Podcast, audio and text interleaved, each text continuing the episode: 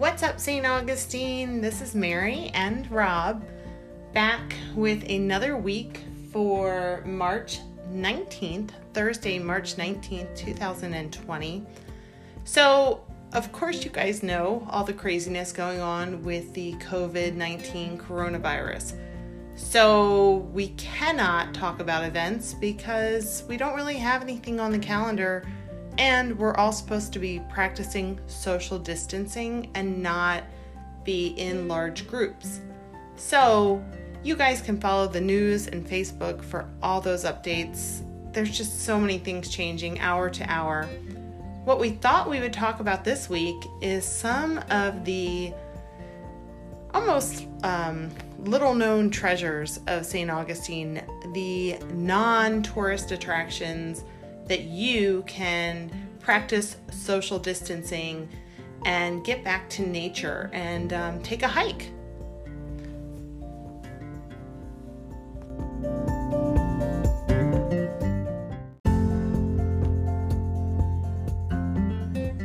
Hey guys, welcome to What's Up St. Augustine for this week.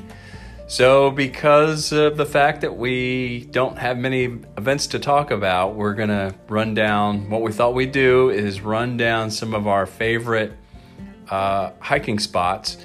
And then uh, we've actually got a pretty good list of those. And then we thought we'd uh, come to you next week with um, some of these lesser known bike uh, paths that uh, could be fun to explore. And then uh, we'd follow it up with some of the uh, beaches that we go to that probably aren't your mainstream beaches. Uh, they're a little tucked away. So if it's just you and the family, uh, perfect little place to get to to where you're not going to run into a million people. So anyway, let me start off uh, with this week with Guana River State Park. This is probably one of the bigger ones out of the bunch. Um, it's open from 8 a.m. to sunset, and it's located in Ponte Vedra off A1A. So, Guana River State Park, um, when we think of Guana River, there's beach accesses and then there's also a marsh side. So, what we were thinking about was telling you about the marsh side where there's the hiking paths. So, you're not on the beach, but you can get to the intercoastal. It is seven miles north of Vilano. You basically pull in there, it's a $3 per vehicle entry fee. And right now, knock on wood, they're still open. You can always call to confirm. But um, we have hiked that before and it's beautiful. I mean, you can just hike miles and miles. You're probably going to see some deer. You might see snakes. Um, it is very wooded, uh, a lot of it is. So, all of these hiking paths, we really recommend you take bug spray.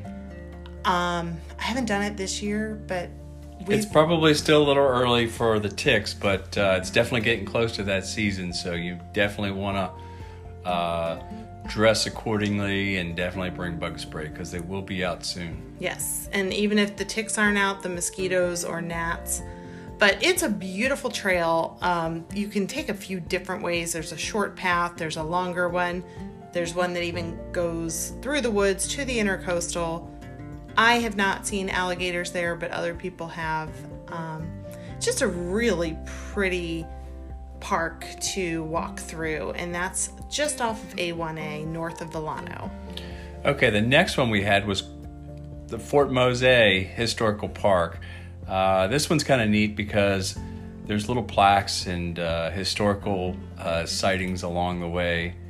And this one's open from 9 to 5. Yes, so Fort Mose is uh, right, it's like Route 1 north um, near the Winn Dixie that's by the like the Welcome to St. Augustine Winn Dixie. It's it's around there. And right now, the admissions uh, to go on the park grounds are free, but the visitor center is closed. Again, just because of the virus, they're trying to keep people out of uh, gathering spaces, but you can be outside, you can take a hike. It is a beautiful area. There is a boardwalk, there's just some woods uh, to walk, and lots of plaques to learn about the area and the history uh, bring your camera because we have taken some really pretty pictures of the intercoastal from that side of the water. 12 Mile Swamp is just off Intergra- International Golf Parkway. And honestly, we've never done this one, so we're putting it on our list, and I hope you guys do too. Yeah, 12 Mile Swamp is one of those pull offs on the side of the road. So it's one of those things we've driven by a thousand times and have not stopped. It's off of International Golf Parkway. It's right before getting to Route 1 in Palencia. So it's kind of close to the Palencia neck of the woods. And it's one of those pull offs. Doesn't look like there's anywhere to put money. I'm sure it's free. And you can hike, you can bike. There's also horseback riding and a very good chance you're going to see wildlife. So just keep your distance. Um, definitely a couple different trails, and it's like 378 acres of conservation area. So bring the bug spray and just walk and enjoy nature. Another one that's kind of tucked away that you may not have known about is Gourd Island. It's located right off 210. Yeah, so this is um, part of the Florida watershed conservation, I, I guess, and um, it is a 515 acre conservation area with wetlands and natural space, um, swamp basins, flatwoods. Anyways, looks gorgeous. It is located at 10182 Russell Sampson Road. So you take 210 to Russell Sampson, and there's uh, Gourd Island Conservation Area. It is free. Currently, it is open. They do have camping there. That is going to be closing down. They're not going to have camping any longer due to the uh, coronavirus right now. So, definitely worth bringing the camera and hoping to spot some really cool wildlife. They even say you can see otters and all different types of bird species. And if you're really fan- feeling ambitious, you can, uh, when you leave Fort Mose, just down south on Route 1 is Stokes Landing, and it's uh, just north of the airport. Right, so if you were leaving Fort Mose, you would go north because you're going to head towards the airport. It's the same side of the road as Right. Fort Mose. That's right. And um, that sounds really cool, also. Um, Stokes Landing, it's going to be trails and marsh overlooks. Again, bring the camera, bring the bug spray, and you can see the uh, salt marshes. And there's some of those, you know, overlooks, the, the boardwalk overlooks. And that is a 274 acre preserve with a loop, um, a hiking loop of 2.7 miles. It's supposed to be an easy to moderate hike. No restrooms, um, and really, with all of these, we can't promise you restrooms because so many places are shutting down the inside location. So, pee before you leave. Yeah.